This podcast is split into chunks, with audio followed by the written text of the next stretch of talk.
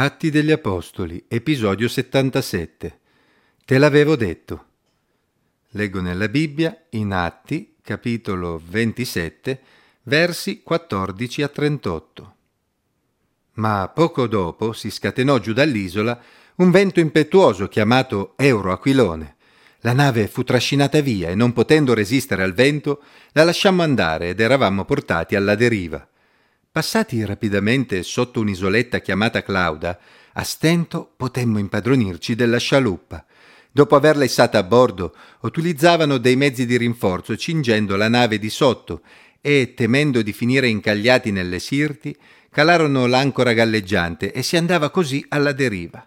Siccome eravamo sbattuti violentemente dalla tempesta, il giorno dopo cominciarono a gettare il carico. Il terzo giorno con le loro proprie mani buttarono in mare l'attrezzatura della nave.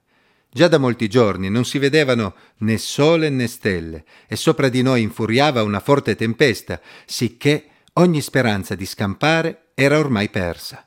Dopo che furono rimasti per lungo tempo senza mangiare, Paolo si alzò in mezzo a loro e disse Uomini, bisognava darmi ascolto e non partire da Creta, per evitare questo pericolo e questa perdita. Ora però vi esorto a stare di buon animo, perché non vi sarà perdita della vita per nessuno di voi, ma solo della nave. Poiché un angelo del Dio al quale appartengo e che io servo mi è apparso questa notte dicendo Paolo, non temere, bisogna che tu compaia davanti a Cesare, ed ecco Dio ti ha dato tutti quelli che navigano con te. Perciò, uomini, state di buon animo, perché ho fede in Dio, che avverrà come mi è stato detto. Dovremmo però essere gettati sopra un'isola. E la quattordicesima notte da che eravamo portati qua e là per l'Adriatico verso la mezzanotte, i marinai sospettavano di essere vicini a terra e calato lo scandaglio trovarono venti braccia. Poi passati un po' oltre scandagliato di nuovo, trovarono quindici braccia. Temendo allora di urtare contro gli scogli, gettarono da poppa quattro ancore, aspettando con ansia che si facesse giorno. Ma siccome i marinai cercavano di fuggire dalla nave e già stavano calando la scialuppa in mare con il pretesto di voler gettare le ancore da prua, Paolo disse al centurione e ai soldati Se costoro non rimangono sulla nave, voi non potete scampare. E allora i soldati tagliarono le funi della scialuppa e la lasciarono cadere. Finché non si fece giorno, Paolo esortava tutti a prendere cibo, dicendo Oggi sono quattordici giorni che state aspettando sempre digiuni, senza prendere nulla. Perciò vi esorto a prendere cibo, perché questo contribuirà alla vostra salvezza, e neppure un capello del vostro capo perirà. Detto questo, prese del pane e rese grazie a Dio in presenza di tutti, e poi lo spezzò e cominciò a mangiare. E tutti incoraggiati presero anch'essi del cibo. Sulla nave eravamo 276 persone in tutto, e dopo essersi saziati, alleggerirono la nave, gettando il frumento in mare. Diciamo la verità, te l'avevo detto, non è una frase che di solito ci rende particolarmente simpatici agli altri.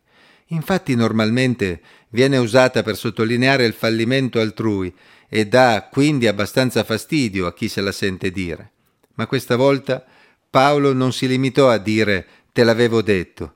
Infatti non si limitò a denunciare il problema, ma fornì anche la soluzione al problema. Il leggero vento di scirocco, che i marinai avevano sottovalutato, si era trasformato molto presto in un vento terribile che li aveva velocemente allontanati dall'isola di Creta, portandoli verso il largo. Così un viaggio che doveva essere breve si era trasformato in un incubo senza fine. La nave andava alla deriva e non c'era possibilità di salvarsi con la scialuppa in mezzo alla tempesta, e la cosa andò avanti per molti giorni. Non era bastato liberarsi del carico e delle attrezzature della nave nei giorni seguenti, e ormai tutti si erano rassegnati al peggio, come ci informa Luca dicendo ogni speranza di scampare era ormai persa. Ma proprio quando sembra che non ci sia più speranza, il credente mantiene la sua fiducia in Dio e può essere un riferimento per i propri compagni di viaggio, in mezzo a quella tempesta, mentre i giorni passavano e le probabilità di salvarsi diminuivano, cosa stava facendo Paolo? Paolo era rimasto probabilmente silenzioso, pregando in attesa di indicazioni dal Signore e in attesa del momento opportuno per condividere tali indicazioni con gli altri. Quel momento era finalmente arrivato. Come dicevamo, Paolo non si limitò a dire ve l'avevo detto, anche se dovette comunque dirlo per richiamare l'attenzione dei suoi compagni di viaggio e renderli più inclini a fidarsi di lui questa volta. Il suo scopo però non era quello di rimproverarli, ma di incoraggiarli, infatti li esortò a stare di buon animo perché a dispetto delle circostanze avverse essi avrebbero avuto salva la vita. Fu a quel punto che Paolo rivelò agli altri di essere stato visitato addirittura da un angelo di Dio che lo aveva ancora una volta rassicurato del fatto che egli sarebbe arrivato a Roma e sarebbe comparso davanti a Cesare. Paolo ebbe quindi ancora una volta l'occasione di testimoniare della sua fede, rassicurando anche le persone intorno a lui. Le cose andarono come Paolo aveva previsto e presto si avvicinarono a terra. Possiamo ben comprendere i marinai quando cercarono di fuggire dalla nave appena ne ebbero l'opportunità. Dopo 14 giorni in balia delle onde del mare, voi non avreste agito come loro? Tuttavia Paolo aveva evidentemente ricevuto dal Signore un'indicazione precisa. Era necessario che tutte le 276 persone rimanessero sulla nave se volevano salvarsi. In sostanza dovevano avere completa fiducia in Paolo e di conseguenza in Dio se volevano aver salva la vita. E avere completa fiducia significava anche tranquillizzarsi e ritrovare l'appetito perché il cibo avrebbe certamente dato loro le forze di cui necessitavano.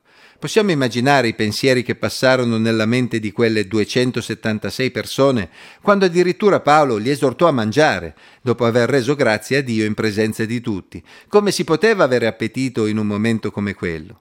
Quasi tutti loro erano probabilmente idolatri, ma possiamo essere certi che non avranno mai più dimenticato quell'uomo che aveva così tanta fiducia nel suo Dio da trovare anche la serenità per ringraziare Dio e prendere cibo come se fosse al sicuro nel soggiorno di casa sua. Pensiamoci un attimo. Dio avrebbe potuto evitare che Paolo passasse anche una prova simile, ma in quale modo avrebbe avuto l'occasione di testimoniare in maniera così forte della sua fede a quelle 276 persone?